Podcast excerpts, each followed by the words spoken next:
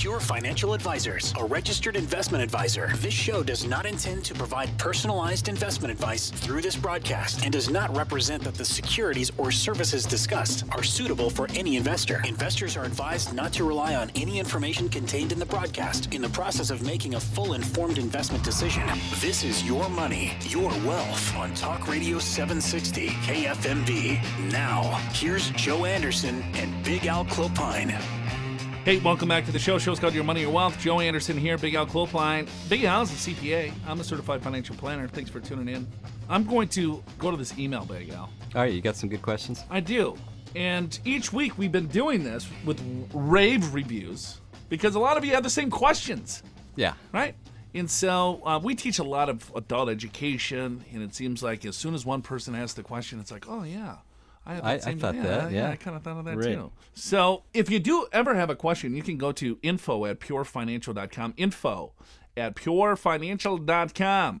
So here's a quick question for you, Big Al. Okay. Um, will I be penalized for an excess contribution to my IRA? Is the title of the email. okay. And uh, the body of the email is I'm 66 years old. Okay. I contributed 6500 to my IRA in January 5th of 2016. Okay. I recently retired and rolled over my IRA okay, to purchase service credits. The entire IRA balance was transferred to my Washington State retirement account. Okay. Do I have to pay the excess penalty? Or, since the account is technically zero and closed, is this considered a distribution? Am I going to be penalized? Okay. Well, I, don't have quite enough information. So, but I guess what we know is he's 66. He put in $6,500 into his IRA on January 15th of this year. Is that correct? Yes.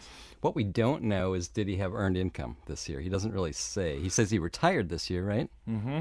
Okay. Yeah, that's a good point because I think that's the only way that he could have an excess contribution if he didn't have earned income. Right. But I think what he's thinking is that he made a contribution and he did a rollover. Yes. So he's assuming that the rollover from his plan going into the IRA would be an excess contribution is what how I read that. Yeah, that's how you how you read it, and that's that's not a problem. So as long as you had sixty five hundred dollars of earned income, you're allowed to do an IRA. There's no excess contribution. Now, on the other hand, if he didn't work at all in 2016 and he tried to put $6500 well that's you can't do that that's a prohibited transaction and they'll charge you 6% interest for as long as that's in the account it could be 10 years right Right. and uh, interest upon interest. So you don't want to do that. But as, as long as you got enough earned income to cover it, or your spouse does, could be spouse as well, then yeah, you can put money into an IRA.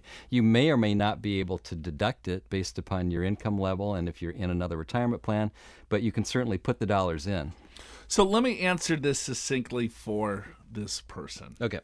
Is that um, to contribute to $6,500, you need earned income, right? Um, or if you don't have earned income, that would be called an excess contribution. A rollover into an, an, an IRA that would not apply to an you know a- an over contribution to a retirement account because if I contributed sixty five hundred and all of a sudden two hundred thousand came into that IRA, it's like oh well, I can only put in sixty five hundred dollars into an IRA. Well, a rollover d- doesn't compute in that overall calculation. Yeah, that's right. That's it's it's only the 6500 that you actually put in versus do you have enough earned income to cover that? Right, and then to, to carry on is that this individual then he he, he or she took the retirement and, and bought service credits for their pension plan is Right. what they're doing. Right. So it's like okay, well here I want more service credits, so I roll over my retirement plan and then I put it into an IRA, and then in the IRA he put it into the Washington State retirement account. Right. So to buy more service credits to increase his pension. Sure. So I guess the question there too is was was that the right move? Well, and that we don't know. We don't know. Yeah, I mean, there's a lot more questions we'd have to ask. Right, but I think we get that question often. Is like, okay, well, here I have a retirement account. I'm working for the state.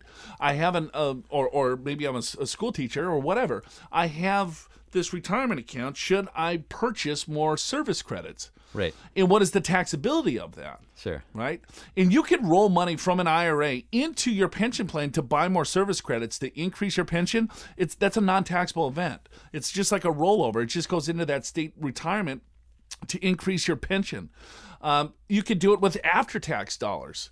After tax dollars, in some cases, is a better bet Because what happens then is then the income that you receive could be pro rata. Yep. So you're not going to get double taxed on that. Part of it, part, Part of of it's it. tax free. yeah, part of it would be tax free or return a basis. And I you. think a lot of people that are retired, they they get this, they get let's just make this up, ten thousand bucks a year, but then they get their ten ninety nine that says, yeah, you got ten thousand bucks a year, but ninety four hundred is taxable. Right, because in this case, six hundred dollars wasn't taxable because some of the money in this plan was after tax dollars. That's what we're talking about, and that percentage it's computed in that first year retirement, and then you get that same percentage all the way through all the way throughout your retirement. Right. Yeah. So, but you, you you have to do some calculations too to say, all right, well, what am I looking at? What am, what what's the overall goal? Do I want to? And, and then we get the question: Should I take a lump sum? So this is Sure. for the state, and states won't give you a lump sum. But let's say if I work for a private company, Right. Then they'll say, Alan, hey, thank you for your service. Um, I'll give you a lump sum, or I will give you an annuity payment or a pension payment Sure. what do you have to look at here today is that how they calculate you know the annuity stream in some organizations and we're familiar with let's say raytheon. We have many many clients that work at raytheon. Sure.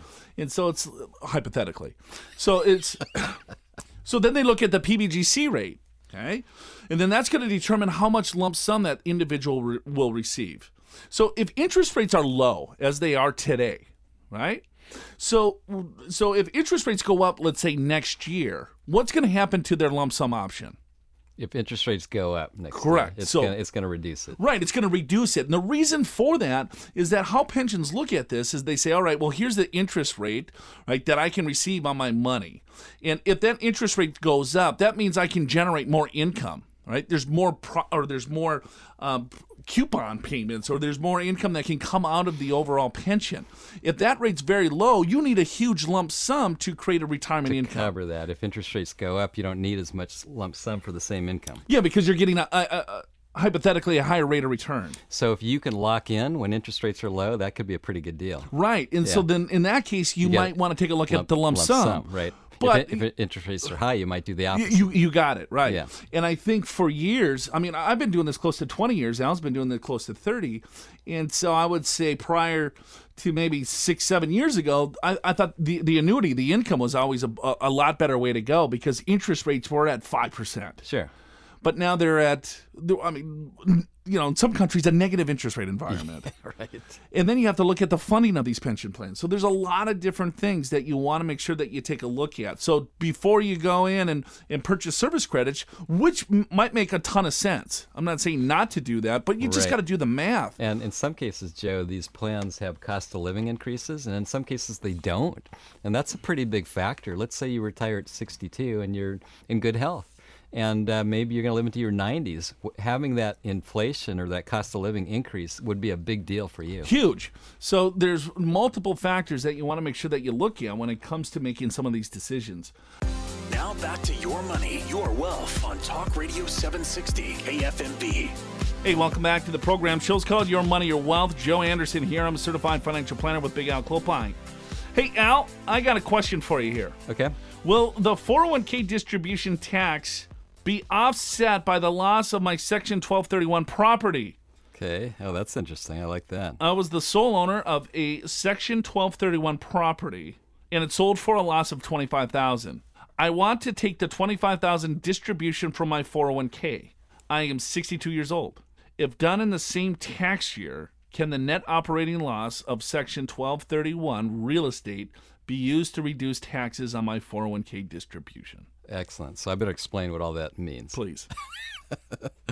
So when you buy a rental property, that would be a- Investment property. investment. I'm, I'm just going to, that's most commonly a, like a rental property, like a single family home, condo, you rent it out to a tenant. That would, this would be a common type of, of, of situation.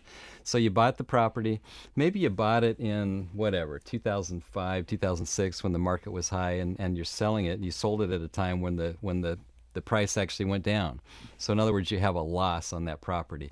So, typically, we know that the general rule is this when you have a capital asset, which could be stock, bond, mutual fund, even real estate, when you have a capital asset, it's uh, and you hold it for at least a year at a gain, you pay a special capital gains rate, which is cheaper. Capital gains rate is 0, 15, and 20 percent plus a Medicare surtax. Regular tax rates start at 10 and they go to 39.6. So that's capital gains. But when you have a loss, a capital loss, you can only offset it against capital gains or if you don't have any capital gains or you have more losses than gains, you get to take another $3,000 in this case against a 401k. That's the capital loss rules. Now, when you have a rental, I would say most CPAs that I know of, including myself, interpret a rental as a business. And when you have a business, so if a rental property is a business because you've got a tenant, you're in business to make money through renting out a property, then that qualifies for a special tax treatment because it's a business asset. It's under Code Section 1231, which simply means this. If it goes, if, if you sell the property, the rental property at a gain, you get that lower capital gains rate. But if you sell it at a loss, you get an ordinary loss deduction, which means you can offset that $25,000 against any income. It doesn't have to be a capital gain, it can be any income. So the answer to this question is yes. You can offset the loss of this Section 1231 property, though I'm just going to call it a rental because people understand that better than 1231. You can offset the, the loss on sale of the rental with the 401k income, dollar for dollar. So right. yes, and, and we've done this quite a bit in our practice. Is that all right? Well, here I have a loss. Um, this property that I bought in Florida, Las Vegas. Yes. Right. Yeah, two common areas of losses. And it's like, okay, what do I do? Or maybe it was um, an apartment building that he was a tenant in common in, or what? It didn't matter. It's like, okay, well, you have a 1231 loss, and they're holding on to it for dear life, but they know that, all right, the rents that they're receiving, there's vacancies, it's not in a great area. Yeah, it, it, they're just going know, backwards. They're fast. just going backwards, right? Yeah. Because they're negative cash flow. Right. And it's like you're negative here. It's it's going to take you about 150 years to break even. Yeah. Here. So let's just, right? yeah, let's rip off the band Let's get, rip off the band aid. And then, oh, by the way, you know, I understand it hurts to lose the 25,000 in this example, but Al and I've seen 50,000, 100,000, couple hundred thousand dollar losses on these properties. But it's like, all right, well, how about this? Now we can take $200,000 from your retirement account and we can convert that into a Roth IRA. Yes. And pay zero tax on the conversion. And that's hard to believe because people think, well, I, I don't want to do a Roth conversion because it's really expensive. I got to pay taxes on that conversion. Well, not if you take that $200,000 conversion and offset it with a $200,000 Section 1231 loss, or in this case, the 401k. Instead of taking $25,000 out of your 401k and putting it in your checking account, why don't you convert that to a Roth IRA? Because now all future growth is tax free. It's same, same. You got $25,000 of income from the Roth conversion, but you got a $25,000 loss from, I'm going to say, from this rental property sale. You net those two together, and, and what when the dust settles, you got 25 grand in a Roth IRA and you paid zero tax to do it. And this is only on um, an investment or, or 1231 yes, property. We, we have to be careful. It's not a stock stock. It's and, not a bond. I mean, that's a capital loss. You cannot offset ordinary income with the capital loss. You can offset capital gain income with the capital yeah, loss. Yeah, and I will also say, uh, in all honesty, not all CPAs agree with me. I would say the majority do, but I have seen some that say, no, that's crazy. You can't say a rental property is a business and so therefore therefore they don't call it section 1231 so it depends upon the interpretation and it's it's yet another reason why taxes are so hard to interpret because they're, complicated and different people read it different ways and i'll say something else joe and we see this actually quite often let's say you bought a property for a couple hundred thousand dollars in 2005 and then in Las Vegas, just because that was a, an area, and I had property there, so I know this. Properties went down about 70%. So all of a sudden, that property that you have is worth sixty thousand or seventy thousand dollars. Well, you don't really feel like feeling like selling it then because your loan is 120 or whatever it is. So you wrote it out, you wrote it out, you wrote it out, and finally you get to the point where it's 190,000, let's just say, and you're but you're sick of it. You want to sell it. What was the purchase price on? 200. All right. 200. You bought it for 200. It's now worth 190. And so you're thinking, when I sell it, I've got a $10,000 loss. Good. At least I, I don't want to lose money, like you said, Joe, but at least I can take this loss against other income, as we just talked about. Well, what you might have forgot depreciation. is depreciation, because every single year you get to write off a piece of this property. And I bet you you probably depreciate it six, 7000 bucks a year. So let's say $6,000 a year. 10 years ago, just you know approximately. Sure. 50 grand. So you have to take the $200,000 purchase price, subtract the 50,000 depreciation. So your tax basis is 150. So you sold it for 190 thinking you had a $10,000 loss, but the IRS says no, you got a $40,000 gain because you already wrote off all this depreciation. So we want you to pay that back. Let me ask you this. Let's just say if I did have a true $25,000 ordinary loss from a sell of, uh, or maybe it's a net operate, but let's just call it this 1231 loss to Okay. keep things um, incongruent of our discussion. Yeah, okay. And I don't have any income that year, right? Maybe I'm living off of cash. I'm Sure. retired. I don't. Okay. I'm not collecting zero income. Okay. Okay, so is that deduction? And I sell the property. I take the loss. Is that can I move that loss to another tax year, or is it lost forever? Uh, you can. So what happens? Is it the same rules as, as a net operating loss? Yeah, it's how net operating losses are created. So here, here's the way that that works. So let's say that's the only thing you have on your tax return is income. So your adjusted gross income is negative twenty-five thousand dollars. Then you got to look at your itemized deductions, and I'm not going to get into this because some of those will add to this net operating loss, others won't. But let's just say you got another $5,000 of itemized deductions that add to the net operating loss. So now you got a $30,000 loss that cannot be, there's no value. So the IRS says that you have to carry that loss back two years. So right now we are in 2016. So when you do your 16 return, you go back to 2014. There's a special form that you fill out to do this, and it and it basically shows it as if that $30,000 loss was in 2014. You recompute your taxes, and if obviously your taxes will be lower because you got less income, and you get a refund. Okay, so now if you take it back two years and you only needed to use 10,000 bucks because your income was low then. So now you still have a $20,000 carry forward. You do that into 2015. Okay, so you do the same exercise. If you still have extra, now you take it forward to 2017 and you go 20 years, 2017 through 2036, if I did my math right. So that's how that works. And the only th- the only decisions that you make at the point of the of the year of the loss is whether you want to do the standard method, which is go back two years and forward 20, or you can elect to forego the carryback period and say, I don't want to go backwards. I just want to use this going forward. And you would do that if you thought your income tax bracket was, was going to be higher. in the future than uh, in the in, you know back uh, maybe a couple years ago. And Joe, it's it's yet another example of taking control of your taxes. Once you get to know what some of the rules are, you can actually literally pay a lot less in taxes. And I'll tell you, when you're in retirement or close to retirement, it becomes more important than ever because now you're creating your own income stream from your own assets. So you got to really understand what those tax laws are so you can keep more of the money that's really rightfully yours. This is Your Money, Your Wealth on Talk Radio 760 KFMB. Hey, welcome back to the program. Show's called Your Money, Your Wealth. Uh, Joe Anderson here. I'm a certified financial planner with uh, Big Al Clopine. He's a CPA. Uh, stick around. Next segment, um, wrapping up the show uh, with Dr. Daniel Crosby, uh, behavioral finance uh, expert. And it's going to be a lot of fun. I'm really excited to speak with him. He's written a couple of great books, New York Times bestseller. Um, and his latest is The Laws of Wealth. And our worst enemy when it comes to investing, unfortunately, is sometimes ourselves. It does turn out to be ourselves. It's not the market, it's our reaction to the market and, and making the wrong decisions. Right. It's not the market, it's not the product, it's not the fees, it's us handling our emotions. Yes. so, um, but we're, we're here today making you smarter. Yeah, we are.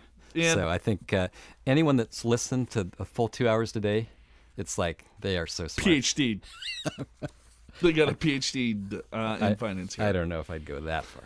Should I cash out my investments or continue to invest? Okay. Hmm. I'm 65 years old Yep. and for 20 years have been very ill. Really? For 20 years. Well, that's too bad. I've been on Social Security for a while now. My wife is the same age and has a small home business. Okay. We have 50,000 total in our name. Our house is paid off.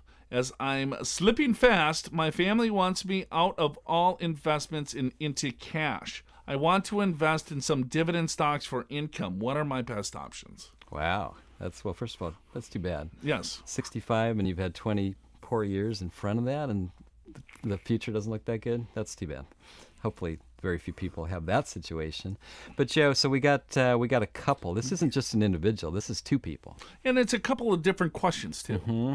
Yeah. So let's start with um, fifty thousand dollars, and and you got now if if it were just a single person at sixty five, and the and the prognosis wasn't all that good in terms of maybe living a year or two. Yeah, maybe you go to cash. But in this case, we got a married couple. Uh, the wife is probably in decent health because she's still got a home business. And if she's six, about the same age, right? So if she's 65, she could live into her 90s. Now, $50,000 isn't really much to work with, but still, if you think about, I mean, a lot of people have a tendency to say, well, once I retire, let's not take any risk anymore because I, I shouldn't because I'm going to be drawing down. Well, if you are going to live for two, three, or four years, maybe that's a good strategy. But most of us, the average 65 year old, uh, lives until their 80s, mid to late 80s. Right. right. And that's going up too. And that's going up. And so the, the fact of the matter is, is you've got a much longer time horizon than you think. So you do need to stay invested, but you may not want to be as aggressive as you were while you were accumulating. And of course, we don't know what they've got and, and all that sort of thing. But I tend to agree with the uh, the person that wrote the question. Is uh, yeah, because it sounds like he would rather stay invested at least on some level. So I do agree with that. As far as how much they should have in different kinds of stocks and bonds and safety, that's a that's a whole question we don't have near enough information for. Yeah, but I mean, one of his statements is one scares me a little bit.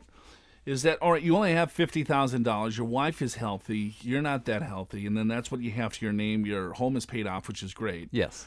Uh, but then it's like I want to invest in some dividend stocks. Okay. Well, the, I mean, I could get Larry Spudgel on, and he'd have a, you know, Oh, a know. four-hour. There's a lot of issues with with a concentrated asset class like that, and and even that one because so many people want it right now. but it's still you can make your own dividend, which people still don't understand. I agree with that. It's a, a dividend is not a coupon payment. It's not.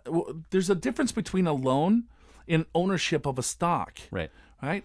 And so for small business owners, I think they understand this a little bit more because if they're taking distributions from their company, right?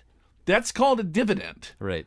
And so what happens to the assets of that company when they take that dividend? Yeah. So let's think about this. You're taking cash out of the company, so now. All of a sudden, the company is less valuable because you're, you're taking assets out of it. Correct. Right. And so what happens to the stock price as soon as they give you a dividend? It goes down in the same amount of the dividend. Exactly. Yeah. So it's a dollar dividend, ten dollar stock. They give you a dollar dividend the next day. Right. The stock price is now trading at nine dollars a share. yes. I think a lot of people don't realize that. No, because they think it's a coupon. Let's say it's a bond. So I have a bond, right? Ten dollar bond. Yeah. And that gives me a dollar coupon. The bond tomorrow is worth what? Ten dollars. Right. Because it's an interest payment. Yes. not a distribution. So there's two different things. But you hear dividend. Hey, I love this stock because it's giving me a huge dividend. Well, they're just giving you distributions from the company. The, the, the, the, value of the company goes down the same exact day as they're giving you that distribution. So be careful of how you're trying to create income because a lot of advisors out there, right, that I hear, right, there's different strategies for different people, and dividend paying stocks is one that they tout. You know, maybe it's preferred stocks, maybe it's master limited partnerships, maybe it's um, real estate investment trusts, right, annuities. BDCs. I mean, th- there's a lot of different products that might sound good on the surface, but there is no free lunch here. You have to understand how all this stuff works out. Hey, this company is great because it's giving me a 5% dividend. That 5% dividend, it, it, it, it, it's, it correlates to the stock price.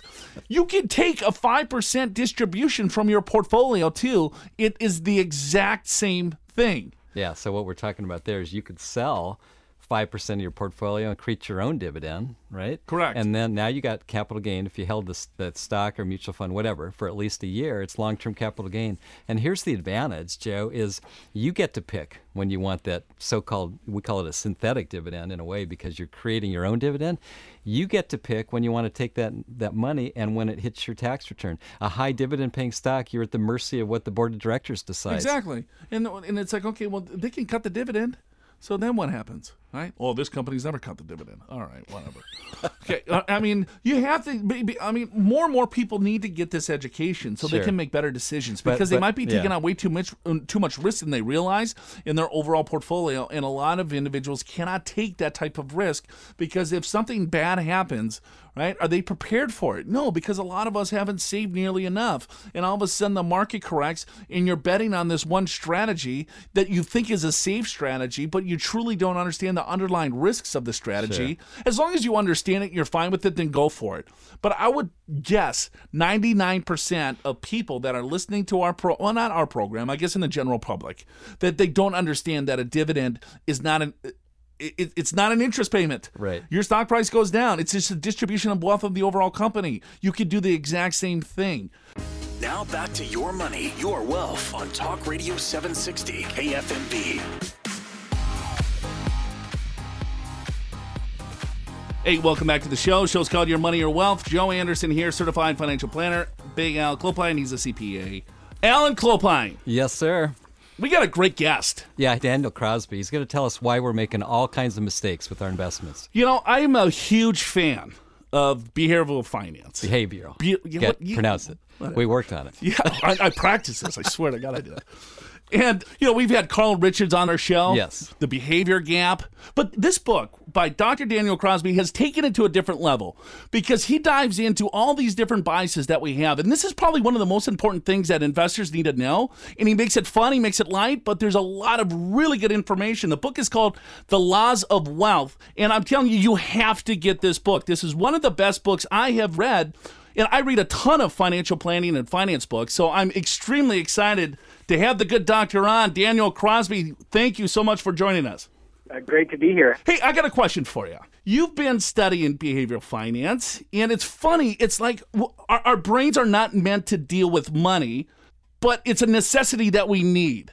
And there's so many different. I, I, in your book, would you take like 127 different biases that we have, and then you try to make it as simple as possible to cram it down into uh, di- just different segments here? Yeah, I looked at. I think there were 117 different ways that you can screw it up and get it wrong, and I tried to. I tried to flip it on its head a little bit, and you know, just winnow it down to a couple of simple rules uh, because nobody can keep track of uh, 117 ways, right?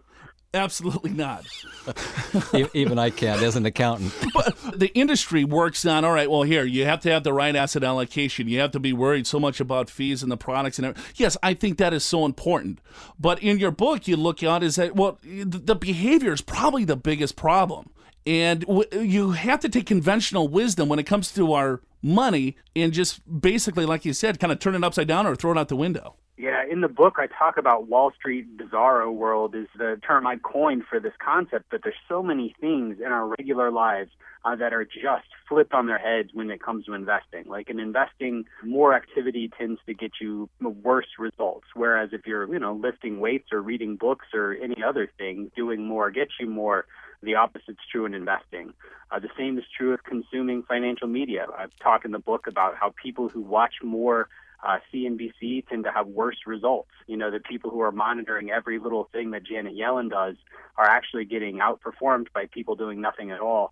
Um, so there's a lot of ways in which investing runs very contrary to our natural human tendencies for sure. One of the things that I enjoyed is, you know, when you look at the things we use every day, right? If I want to go to a new restaurant, right, I'm going to use the power of crowds with Yelp. But the power of crowds or the herd mentality when it comes to investing is probably the opposite thing that you should do.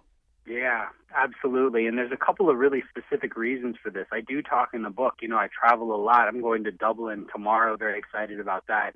Um, but you know, when I'm in a new city, I absolutely turn to Urban Spoon or Yelp and, and crowdsource opinions on what's good and what's not. Always look at Rotten Tomatoes before I go to a movie. Uh, but but in investing, again, that idea tends to be turned on its head, and we find that the most crowded trades, the most comfortable trades, the most popular trades uh, tend to be some of the very worst. Um, so you really do have to cultivate this sense, this contrarian sense, and this sort of sense of Schadenfreude of having, uh, you know, finding pleasure in others' pain and becoming a, a little bit crazy to be a good investor, frankly. What what prompted you to write the book? What what kind of um, got your juices going to spend some time in dissecting 117 different biases that we have? Well, the you know, like you said from the outside of the show, um, you know, over the last 20 years, the market's given you about eight and a quarter percent returns, uh, but the average investor has only held on to about four percent of that. And when you strip out inflation, it's basically nothing. You know, you've kept about one percent real per year. So people are giving up more than half of what the market gives them to bad decision making. So part of it was just sort of this sense of urgency that I had that people weren't aware that they were making such bad decisions and they weren't aware of the, the incredible impact it was having on their wealth. Um, you know, Natixis did a great study recently that showed that 83% of financial advisors said uh, that that managing emotion was the biggest uh, the biggest thing that was going to predict whether or not their clients made it to the finish line, made it to sort of a comfortable retirement. But when they turned around and asked these investors, you know, is managing your emotion a big deal? Does it is it material when it comes to your performance? Only six percent of them said yes. So part of the reason why I wrote the book is to try and address the delta between, um, you know, what the research says are the the determinants of investment returns and what most people understand them to be, uh, because there's a wide chasm there. What do you think is the biggest bias that hurts us the most? I mean, there's so many of them, but what, I mean, could you pick one, or what's your favorite? What's your favorite? favorite bias? do, you, do, you, do, you, have a favorite uh, disability that, that we can chat about? I'll give I'll give a favorite bias. I'll give a favorite bias of the 117, and then I'll talk a bit about how I broke them down into just five. Right.